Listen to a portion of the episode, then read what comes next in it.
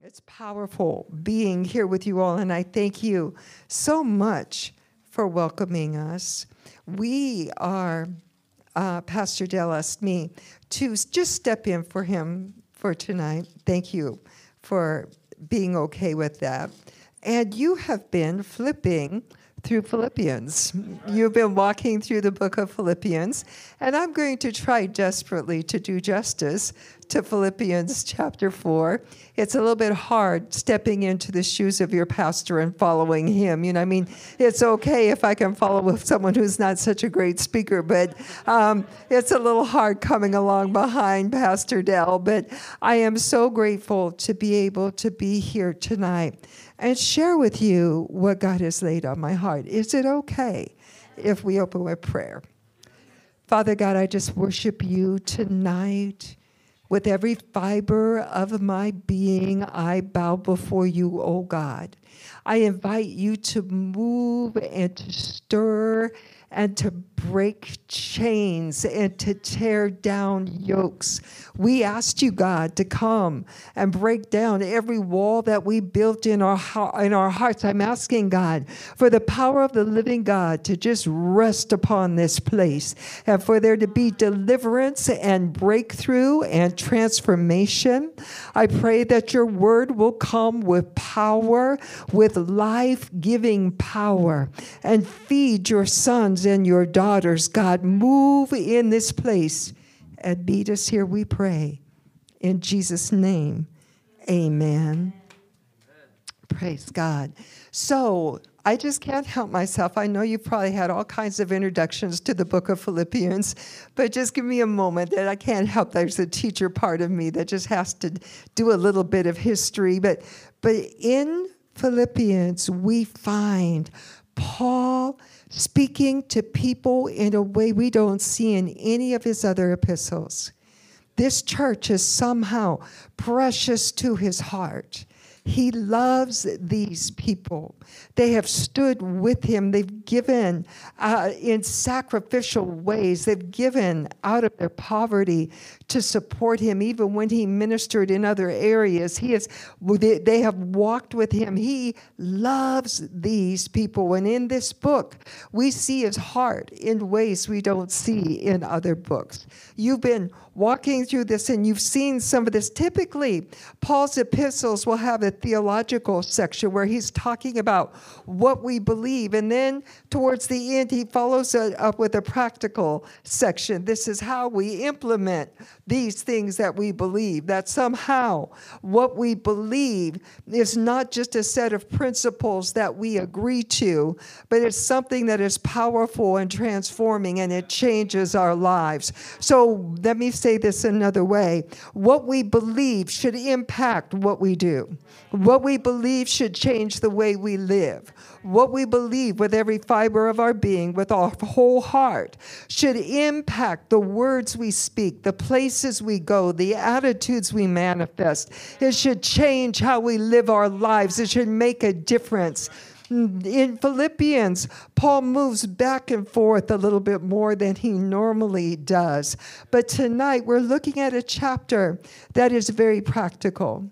He's given us some very powerful spiritual truths, some very powerful theology in chapter 2. He told us about how Jesus Christ did not consider it robbery to be equal with God. He did not cling to and grasp to all of his prerogatives, all of his privileges as the divine Son of God, but he chose to empty himself, like pouring out every ounce of water from a cup, so that he could come and take on the form of a bondservant, so that he could come come so that the author of life could die to set us free, that he could hang on a cross, that he could invade death and break the bondage that death and sin holds on us. He came and he died, and then he rose again. And God gave him the name that is above every name, that every knee should bow, every tongue should confess that Jesus Christ is Lord. That is the heart, that is the soul of the book of Philippians, this powerful spiritual truth that is more than just words that are written down, that's more than just an event that took place a long time ago, but it's a profound spiritual truth that is forever relevant and active and involved. And it changes my heart and it changes my life and it transforms me from the inside out. We saw in chapter 3, well, you saw in chapter 3, where Paul talked about how it was that he came to the point that he realized that all that stuff he was hanging on to, his heritage, his lineage, all of that privilege that belonged to him, he chose to let it all go. And he said, I've counted it as all, all as loss for the surpassing value of knowing Jesus Christ, my Lord. And he just began to cry out, I want to know him. I want to know him. I want to know him in the power of his resurrection resurrection and in the fellowship of his sufferings. I want to know him in ways that I've never known him before. I'm saying, Paul, you know him better than anybody I've ever met before, anybody I've ever experienced with. But Paul said, uh uh-uh, there's so much more. There's so much more. I can never come to the end of knowing him because he is altogether that great. And I ache, I long, I hurt to know him. My greatest desire is to know Him more. So, forgetting what lies behind, forgetting what lies behind, refusing to allow my mistakes to rob me of the future that God has for me, refusing to allow my triumphs to limit me, forgetting what lies behind. I am reaching forward. I'm stretching forward. I am reaching with every, every bit of my being to arrive at what God has for me. My translation calls it the upward call of God in Christ Jesus. Oh, all of these are so powerful. And then Paul says, but these are not just principles to agree to. These are truths. These are foundational truths.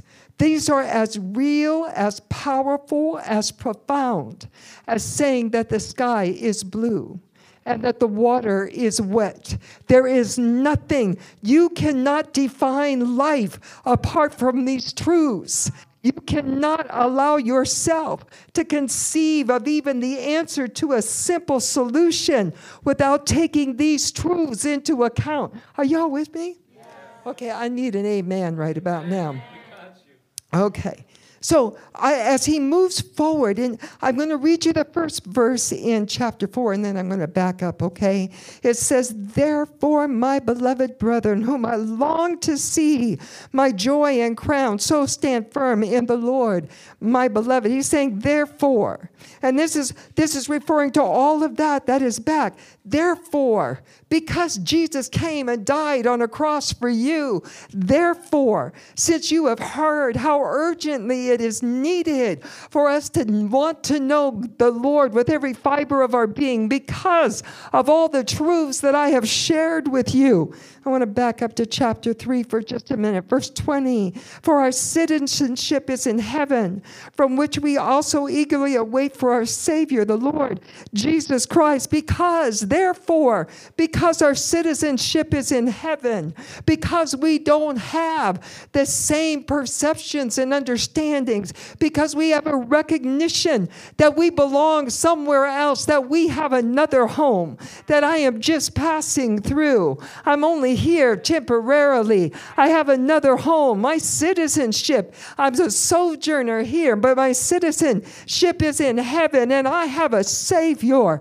Every day I'm looking for the Lord. He's coming to take me home. He's coming to meet me at my point of need. He's coming to change my life because we have this, this lowly body right now, but we know that it's going to one day be transformed into to be like his glorious body because all of this stuff that we touch and we feel and we see and we hear because it's temporary therefore therefore because of all of that therefore my beloved brethren whom I long to see Paul sitting in prison chained to guards. But he longs to see these people. He longs to connect with them, whom I long to see. You are my joy.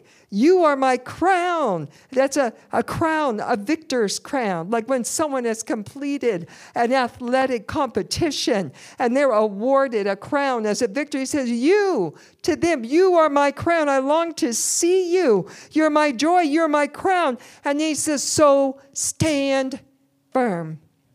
Stand firm. Stand firm in the Lord, my beloved. Yes you're hurting. Yes, life has been hard. Yes, you're being persecuted. Yes, things don't look like you thought they would. Yes, it's a little hard to understand why you're going through what you're going through. But you've got a Savior and a Lord who is willing to pay any price for you. You've got a God who knows the plans and purposes that He has for you. You have so many resources on your side that you can't see and you can't name and you can't feel right now. It's time for you to stand firm. You're not, you're not children anymore. You're not, you're not just learning anymore. It's time to put the principles into action. Stand firm means to persevere, it means to stand strong, it means to refuse to give up. And I don't know who needs to hear that here tonight, but I want to say to you that the Lord says that He's got things that are unfolding in your life right now. Whatever it is that you're struggling with, whatever it is that you're looking for, whatever it is that you are, are seeking God's face for, God knows, He hears, He understands. He's asking you to take a step back from that place of need and take a stand on the firm knowledge that He is in control. He is the God that calls a universe into existence. There is nothing He cannot do for you. There is nothing He will not do for you as long as it is for your best interest and His highest good. God is with you. The enemy wants to deceive you and keep you trapped up in that place of fear. And we're going to come and talk about that again in a moment. And then as we press in, this verse was the bridge. It created a transition, it built a bridge from chapter 3 to chapter 4. And now Paul begins to speak about some very deep and um, significant issues that the church was facing. He says, I urge Euodia and Syntyche to live in harmony in the Lord. These were two sisters, uh, two sisters in the church. They were in leadership. Verse 3 says, Indeed, true comrade, I say to you also, help these women who have shared my struggle in the cause of the gospel, together with Clement also and the rest of my fellow workers whose names are in the book of life. Paul is saying, These two women, they've worked with me. They've worked alongside of me. They've grappled. They've struggled for their faith. They poured their heart into the ministry.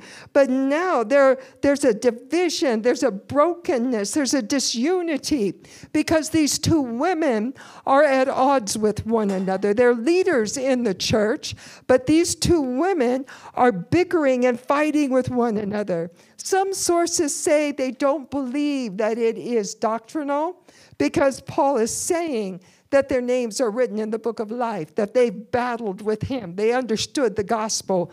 Others say it may have been doctrinal. I don't know. It may have been a personality conflict. It may have been that one wanted to do it one way and one wanted to do it another way. But right now, there's some division going on among these two women. And Paul is saying, look at this. He said, I urge you to live in harmony in the Lord. That word, that word for harmony to, means to be of the same mind. When I originally looked at this years ago, I thought it sounded kind of sweet, you know, like he was kind of come alongside them, Andrew, and say, Sweetie Pie, Why don't you just two get along with each other? Why don't you why don't you just quit fighting with each other? Come on here, let's let's talk this out. That's not what he was saying at all. That word for that word is the where it says, I urge you. That, that's a word, that's a, a, strong word. It's like, I am pleading with you, I am urging you, I am insisting on this, I am requiring this. It even has a sense of, you, come over here and stand right next to me. You know, get up off your happy hips and just get your bottom over here because I have something that I want to say to you. You need to live in harmony with one another. You cannot keep fighting with one another. See, there's something powerful about the unity of the church. When we stand united, we become a powerful force that shows forth the glory of God. It says the world will know we're his disciples by our love for one another. There's something profound that happens when we come together in spite of our differences, in spite of our different ideas and our different perceptions and our own different uh, uh, preferences, when we get beyond all of that and we stand together in unity, we become a powerful conduit for the flow of the Holy Spirit to make a difference in the world around us. Paul is not being sweet to these ladies. He speaks to one of his fellow workers and he says, You go get those two women and you help them. You help them. That word for help means you grab them. It can mean to even arrest them. It's a little bit go like, go slap them silly. You know I mean? Go, go get a hold of them and shake them up and make them realize the damage they're doing to the body of Christ by this lack of unity, by their failure to stand together. Something powerful happens when we choose to step beyond our racial boundaries beyond our age differences, beyond our, our methods of worship, when we step beyond our cultural experiences and expressions, when we step beyond liking someone or not. I told the ladies at my church, you do not have to like me. You do not have to like, you have to love me. You do. You have to love me, but you do not have to like me. We can work together. You don't have to like me to work with me. Just come alongside and stand by me. That says the word says that we can work shoulder to shoulder. You don't even have to look at me. Just come and go, come and join me because together we can do powerful things together as the Spirit of God anoints us and moves through us, as He ignites the gifts He placed in you and ignites the gifts He's placed in me, and He brings us together, we are able to do astonishing, impossible things. These women had to stop their bickering. They had to set it aside. He doesn't take one side over another. He doesn't even bother to listen to them. He's just saying, knock it off, stop it. This isn't worth fighting over. You're damaging the church, you're hurting the church. You. Another eh, passage, he says, do everything in your power to live at peace with all people. But God, I don't like her. And I don't want to live at peace with her. God said, I don't care. Go live at peace with her. Do what you're supposed to do because you need to be united. Something powerful happens in you and around you and through you when you're united. There's no room for division. Verse 4 says, Rejoice in the Lord always. And again, I will say, Rejoice. Remember where Paul is? Where's Paul? He's in prison. I heard a little one, I heard a small little voice say in prison. Do you all talk back in church? Y'all, y'all need to talk back to me. Where was Paul? Where was Paul? He was in jail. He was in jail. But he says, Rejoice rejoice What are you going through right now? You have a choice. You can, you can be sorry for yourself, or you can rejoice and praise God because He's moving for you. Rejoice wherever you are, whatever you're going through. Rejoice in the Lord. He says, Rejoice, let your forbearing spirit, my translation says forbearing. That word, that Greek word, means it's a spirit that chooses to yield personal rights. It's a spirit that chooses to show gentleness to everybody. Let your forbearing spirit be known to all men because the Lord is near. The Lord is with you. But God, He cut me off on the freeway. I don't even want to be gentle. I don't even want to be that. Don't worry. God says, I'm near. I'm with you. Let it go. It's not worth. It's not worth being upset over. But she talked about me behind my back. I said, "It's okay. It's okay. It doesn't matter what she said. I'm right here with you." But God, my husband was mean to me today. No, he wasn't. I'm telling a big fat lie. But. but, but God said, it doesn't matter. You be gentle. You be kind. I'm near you. I'm giving you everything you need.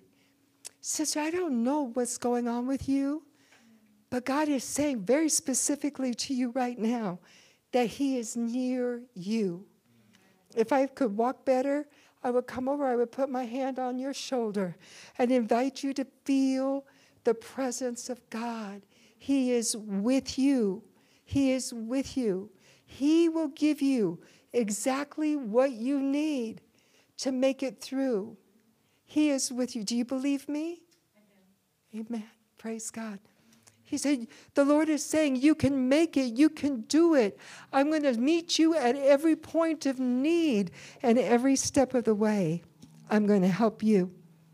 So that first, that first, those first few verses had to do with, with unity, about understanding how vitally important it is that we as the church be united. It, it, we have to understand that if we are not united, we are destroying and damaging the witness of God in our world. See, it's not just, it's not just a personal thing. It's not just a personal preference. That unity that God wants to achieve in us is rich and powerful and profound. And when people see that, it will change their hearts and it will change their minds. Now he moves to something else. And I'm calling this focus. I'm calling this focus. You might call it something else. It's okay. Verse 6 Be anxious for nothing, but in everything, by prayer and supplication with thanksgiving, let your request be made known to God. I heard the Lord say that someone here needed to hear this tonight. He's saying, You have a choice of what you focus on. You can focus on that anxiety, and that word for anxious is talking about, about being afraid, being unduly concerned, letting the cares of life wear you down, operating with this constant um, not knowing how you're going to make it, always feeling like you're not strong enough, just always living with this doubt that's hanging over you. It becomes almost imprisoning, I know, because I used to live that way. The anxiety was so intense and so dark that I could almost see it. It was like it was almost like a, a temporal thing. I could see this dark cloud coming towards me, and I did not know how to fight it. But the Lord taught me. Do you see here? It says, Be anxious for nothing. No matter how dark it looks, no matter how frightening it looks, no matter how impossible it looks, Do not be anxious about anything. He's not playing games here. We treat that verse like it's such a sweet, cute little verse. No, this is an aggressive, intense verse. It's talking about taking a physical stand and a posture that says, I refuse to entertain you. You have no room in my life. I rebuke you in the name of Jesus. I will not give in to that. I will not turn over to that. I am choosing choosing to put my trust in the Lord. I am choosing to believe that He is making a way for me out of no way, and I trust Him. It says, I can come. I will not, He said, be anxious for nothing. Do you see how all encompassing these words are? No matter what the medical diagnosis is, no matter what the job future is, no matter how much food you have in your refrigerator, no matter how much money is in your bank account, no matter that your, your biological clock is ticking, no matter, no matter, no matter anything, no matter what you're facing, don't be anxious for anything, but in everything. Is, does that leave anything out? Every, you all are so quiet. You got to talk back to me. Does that leave anything out? Everything, it really does mean everything. In everything. In everything. By prayer and supplications with thanksgiving. That word for, for prayer is talking about earnest prayers. It means coming into the presence of God, making your, your needs known, coming and just entertaining Him and loving Him and encountering Him, like we did tonight as we opened up service and as we worshiped Him. Just in everything by prayer and supplication means those needs that you have, those, those, those desires, those longings, those, those things that seem to be lacking from your life with thanksgiving. Thank you, God, for the pain. Because I trust right now, God, that you never send pain without a purpose. That you never allow me to go through anything without a good reason. So thank you for the pain. You know, thank you for the deprivation. Thank you that right now I don't know where to go. Help me remember that you do. God, thank you. Thank you that it's a little bit dark right now, a little bit lonely right now. Thank you, God, for the doctor's diagnosis. It scared me a little bit, but you're big enough to move. You know, you hold me in the palm of your hand. Thank you. Even for that, thank you. Thank you. Let your request be made known to God. Now, listen to this. And the peace of God, which surpasses all comprehension, shall guard your hearts and your minds in Christ Jesus. So we like to lift up that verse, but we forget that it's connected with this other verse that says, oh, it's going to get hard sometimes. It's going to get painful sometimes. It's going to be frightening sometimes. We forget that part. But saying, in those hardest places, choose to put your trust in the Lord. Choose to run to Him. Choose to pour your heart out to Him. And He will come and He will meet you right there. And His peace, that word, that's the, that's the Greek word that's used to translate the Hebrew word shalom, which is more than absence of conflict but it means God's highest good. His riches, His security, His protection, His provision, His love, His grace, His mercy. It means well being at every level. He said, if you will begin to just Run into the presence of the Lord and pour out your heart to Him and trust Him and make room for Him to move. If you will give thanks to Him, even when it hurts just a little bit to do so, if you will change your orientation. See, He's asking us to shift from a posture of worry to a posture of worship. I need you to say amen. Okay. He's asking us to shift our posture from a posture of worry to a posture of worship. I used to have a friend in the church. She said, I know every time I start to have a thought about not giving my full tithes and offerings to the Lord, that that's the enemy. And he's trying to steal a blessing from me. So what I do is I give more just to tell him he's a liar. I give him I give more. Every time he comes to me and tries to persuade me that I cannot give or I should not give, I give extra because I want him to know that I've already figured out who he is and what he's doing. If we could do that at every place in our life, when I'm about to worry, uh-oh, that's not the Lord. That that mm, that's the enemy of my soul. It says, if I will, if I will posture myself and shift from worry to worship, if I begin to press into his presence, if I begin to lay out my needs before him, then the peace of God, his well, his well-being, his perfect provision, everything I need and more, it will come and it will guard my mind and my heart. It says this is a kind of peace that passes all comprehension. You can't explain it, you can't outline it, you can't show someone else how to, to do it. All you know is that you know that you know that God is with you and you are going to be okay. That no matter what is said, no matter what is done, you trust that what God is doing is right and good because you know who He is. And it comes and it guards. This word, this is a military term. Remember, Philippi was a, a, Roman colony.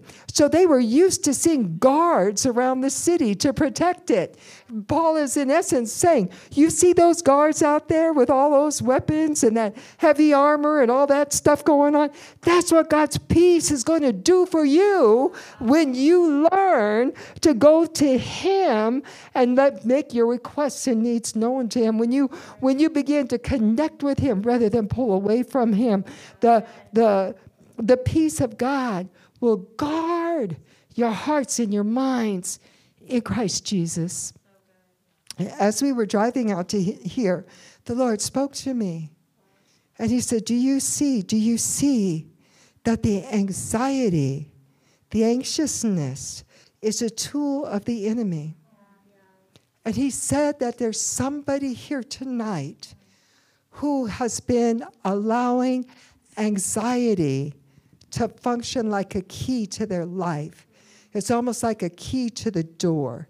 It's like the anxiety gives Satan permission to unlock the door and come into your life. You've made room for him, but you don't have to do that. That there is a divine power that is available to you. And when that anxiety, when you begin to sense that anxiety, it should, it could, it could trigger in you a brand new response that turns you and gets you on your knees praising and worshiping God and that slams the door in the enemy's face and shuts it, locks it out, and God stands guard outside that door. Are you all with me so far? So that had to do with focus. So we started with unity, and then we shifted to focus. Now we're in verse 8. We're going to shift to mindset. Mindset. It says, finally, brethren, whatever is true, whatever is honorable, whatever is pure, whatever is lovely, whatever is of good repute, if there's any excellence and if anything worthy of praise, let your mind dwell on these things. Mindset. Mindset. What am I focusing on? The thing that I listen to the most will have the most impact on my life. Now, our world conditions us to be negative. Our world conditions us to think about what we're unhappy about. The exact opposite of what Paul is saying. Paul says we need to shift our focus in terms of our relationship with one another and cultivate unity we need to shift our focus in relation to our fears and anxieties and allow God to be the answer for all of our needs. And we need to shift the way that we are thinking and the way that we are operating and the way that we are living our lives. The verse that I'm going to go through quickly. The word for true, whatever is true, that means valid, reliable, honest, the opposite of what is false. How many of you are listening to rumors and gossip and news reports that, are, that don't give you the whole story, how many of us allow the world around us to change the way we think and the choices that we make? Whatever is honorable, that means something that is noble, that something that is worthy of respect. Are you thinking about things that are worthy of your time? Are you allowing what you think about to make you better or to make you bitter? Do you, do you see? How are you living? How are you thinking? Think about what is right. That means upright or just, something that conforms to God's standards and is worthy of His approval. Is that where your thoughts go? Uh, what is pure means moral purity, chastity, something that is lovely. It has to do with being morally upright. Something that is lovely, is pleasing, agreeable, amiable. Something that's of good repute means something that's admirable, praiseworthy, attractive. How many times are we thinking that way? Or how many times are we criticizing and complaining and finding fault? And running things or people down? How many times am I focused on what is wrong rather than what is right? How many times is my mind weighted down with all the negativity of this world that we live in? I find myself that's a little bit convicting. I don't always hit the mark that I want to hit. But God is saying, You are my people. Paul is saying, Look at all the benefits that you have. Look at all that God has done for you. Look at who He is. Look at who you are in relation to Jesus Christ. Now let that become the impetus for what you entertain in your mind. He tells us, Paul tells us that we can take every thought captive and bring it into obedience to Jesus Christ. I can change my life by changing my thoughts. And because of who the Lord is, I can do that. You all still with me? Okay. Then in this last section, Paul shifts and he begins talking to the Philippians about the gifts that they sent to him. And if you hear this, this section will change your life. It will change your life. Paul begins talking to them. He says, Paul says, but now I don't like my translation here very much, but let me read this. But I rejoiced in the Lord greatly that now at last you have revived your concern for me. Indeed, you were concerned before, but you lacked opportunity. And to me, that always sounded like Paul was reprimanding them. Oh, finally, you thought about me. I, uh, most of the scholars say they don't think that's what, what he's saying. He's saying, now, here, at this moment in time, right here where I am, you know, at this place, at this, at this particular moment, where this is what seems to be the end of the story. He says, Your concern, your care, your thoughts towards me, your love for me has been flour- started to flourish in new ways. You're beginning to meet and, and recognize that, that you have the capacity to help me. These people were poverty stricken. They were giving out of their poverty. Some of them were probably feeling, well, well, if I give that, I may not be able to feed my family next week, but I, I'm choosing to give anyway. I'm choosing to give anyway because I believe that God will make a way for me. And so I'm going to sow into this ministry, into this man's life. I'm going to do something. This man, God has used him to change our lives. So I want to be able to sow back to him at this point of need. Paul, Paul says, not that I speak from want, I have, for I have learned to be content, whatever circumstances I am in. So, so this is not saying he doesn't have a want, This is not saying he doesn't have a need, but he is saying, I'm commending you. I'm thanking you. I am rejoicing over what's happening in you, not because I have so much need. I do, but I have learned. I have learned to be content no matter what my circumstances are. Am I boring you all? Are you all with me? Okay. I've learned. Do you see that? Contentment doesn't come naturally to us. I'm going to let that see. I see a few heads nodding. Contentment doesn't come naturally to us. He learned it. It means I was educa- uh, educated, I was informed. So I learned. I had to go through some stuff to begin to experience that and to recognize that.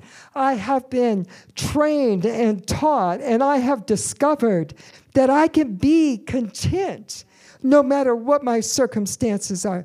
Do you hear that? Okay, he intensifies it. Look at this.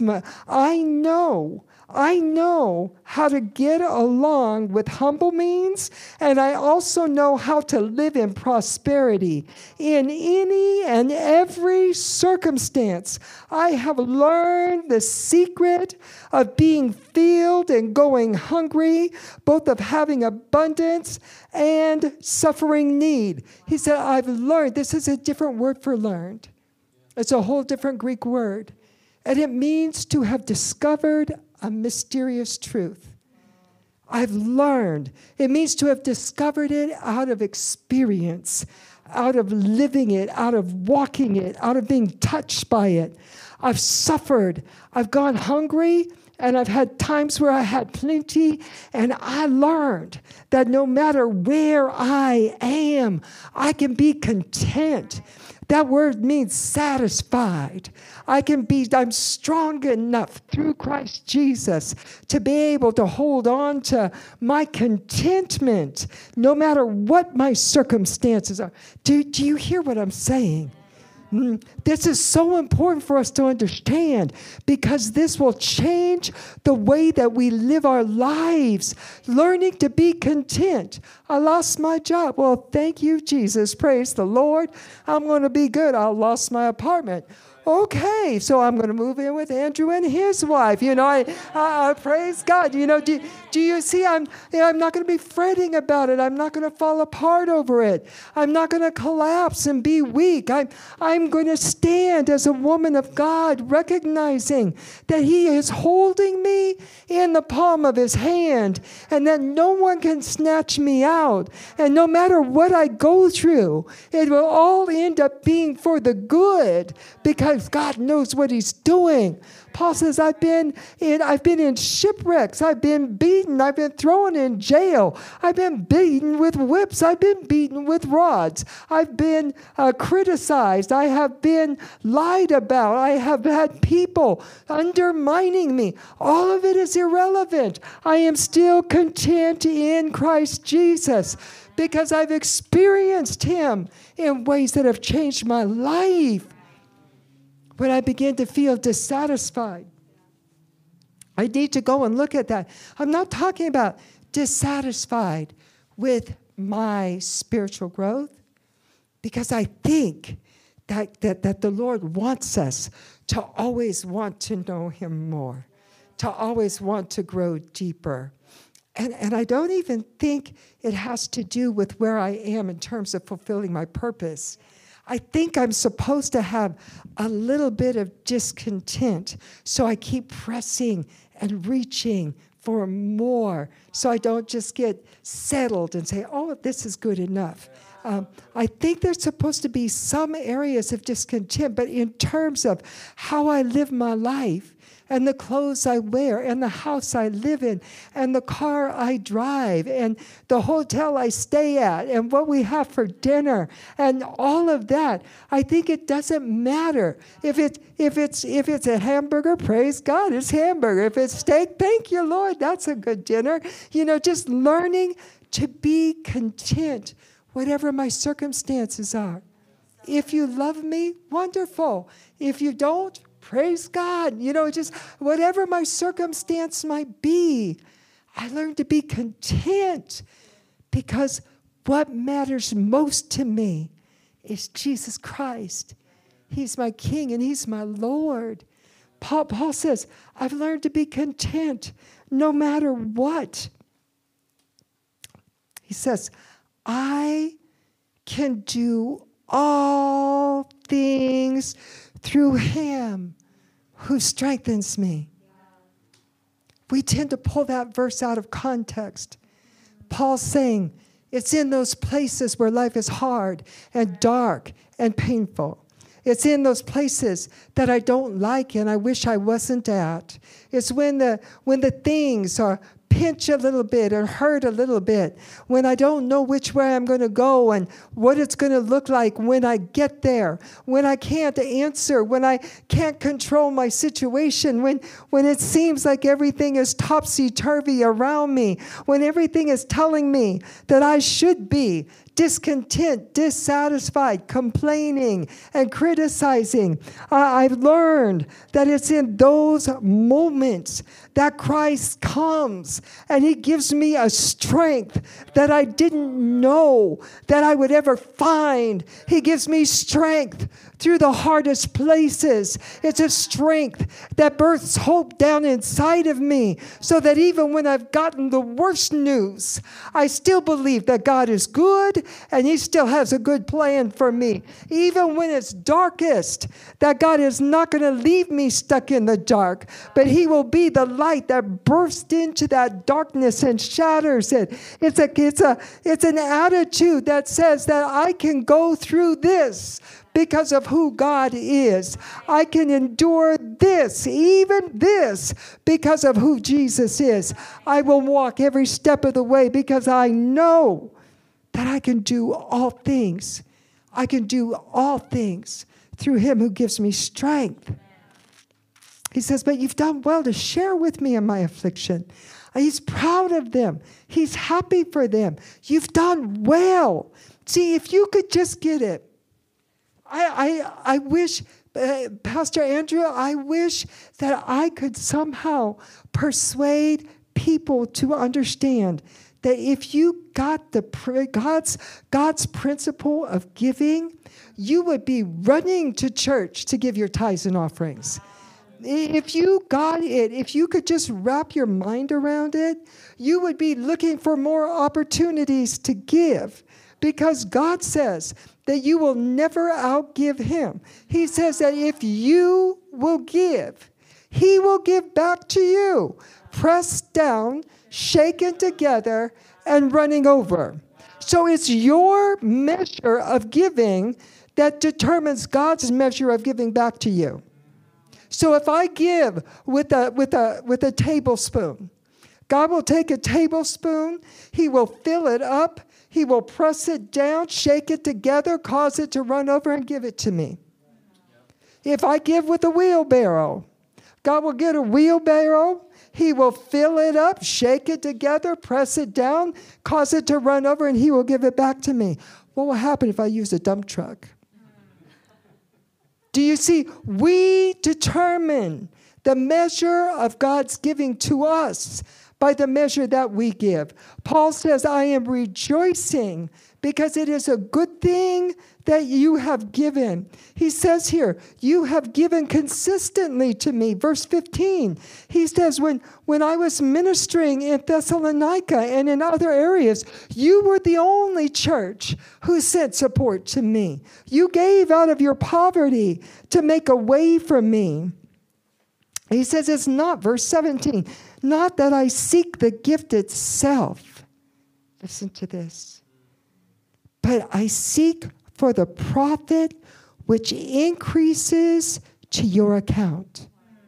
He says, if you will give, if you will give, if you will trust God and give, not what is convenient, but give till it hurts, give till it costs you something, you are going to see God respond. He says, when you choose to give out of your poverty, God responds. He says, You are going to grow. You are going to be blessed. You are going to be increased. He says it's going to increase your account. That means it super abounds.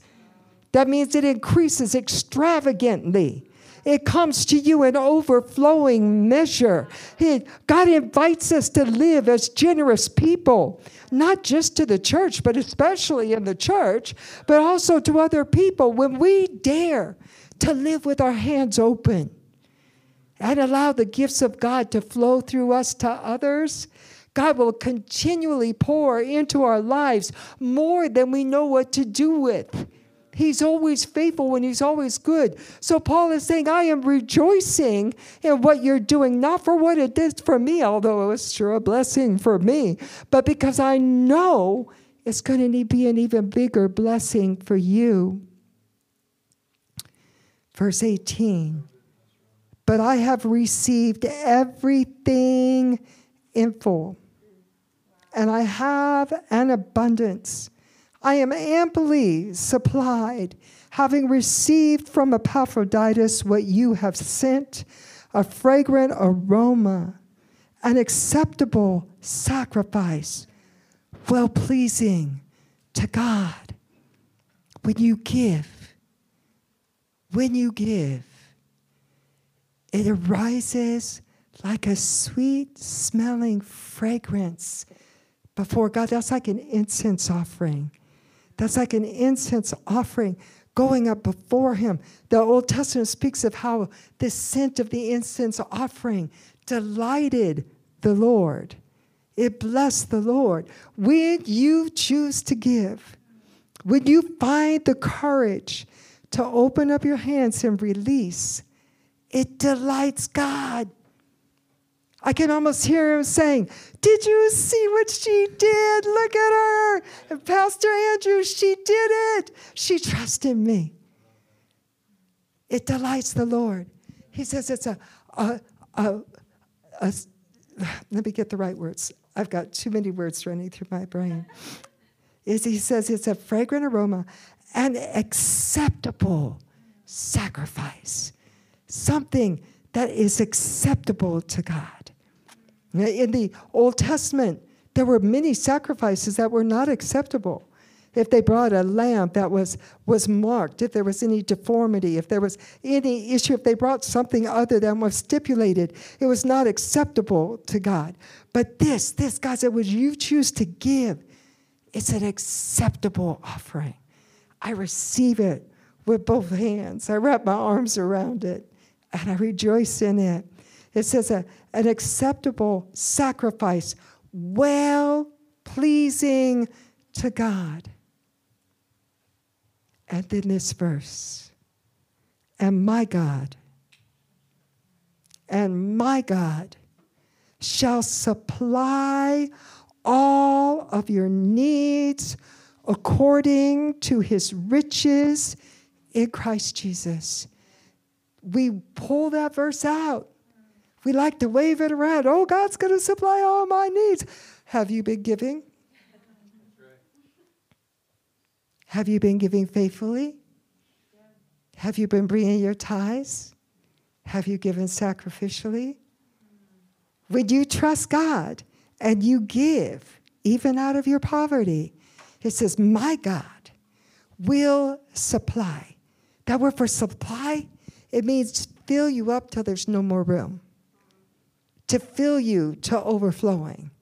He will supply. He will fill you up with so much you won't know what to do with it. He will supply all of your needs. This word says, according to his riches in Christ Jesus. That doesn't mean he goes up and says, How much riches are up there? Okay, let me see. You've got this much, so I'm going to give her. No, it means commiserate with. His riches in Christ Jesus are unlimited. So he is going to provide you with unlimited provision. It's not numbered, it has no expiration date, it doesn't run out. God, God is saying, Paul is saying, God is going to meet every single need in your life, not in a stingy fashion, but he's going to give you more than you could possibly need. He's going to fill you up till there's no room for anything else. God will supply all of your needs according to his riches and glory. And then Paul brings the book to a close with its beautiful doxology. Now to our God and Father be the glory forever and ever. Amen. God, in light of all these truths, in light of all of this powerful word, in light of these promises that are rich and enduring, in light of all this, God, be glorified, be glorified forever and ever. Amen. And he says, Greet every saint in Christ Jesus. The brethren who are with me greet you. All the saints greet you, especially those of Caesar's household. The grace of the Lord Jesus Christ be with your spirit. The grace of the Lord Jesus Christ be with your spirit, my brothers and my sisters. Thank you. Can we give Pastor Rhonda a hand? And we're about to we're about to wrap, but even as we wrap up, Pastor Rhonda, could you just give a blessing to seal all that we've taught in our hearts? Father God, I just thank and praise you, God, for the power of your presence in this place, for the provision that you are making, for the call that you are issuing. There's a summons and a call and an invitation in this place for his people to rise up, stand up, stand firm, and move forward. I pray, God, that you will bless your sons and your daughters, that you will pour out your richest love upon them, that your grace and mercy will multiply to them, that you will saturate them and meet every need, God, every need. I pray that your word will come with power to tear down everything that the enemy has tried to accomplish in their lives and to release truth that will forever set them free. I pray that you will teach them how to shut the door on anxiety, uh, to shut the door in the enemy's face. I pray that you will teach them how to reorient themselves and shift from worry to worship. I pray that you will teach them the power of giving, and that as they begin to give more and more, your glory will be seen in forever life changing ways. Have your way, I pray.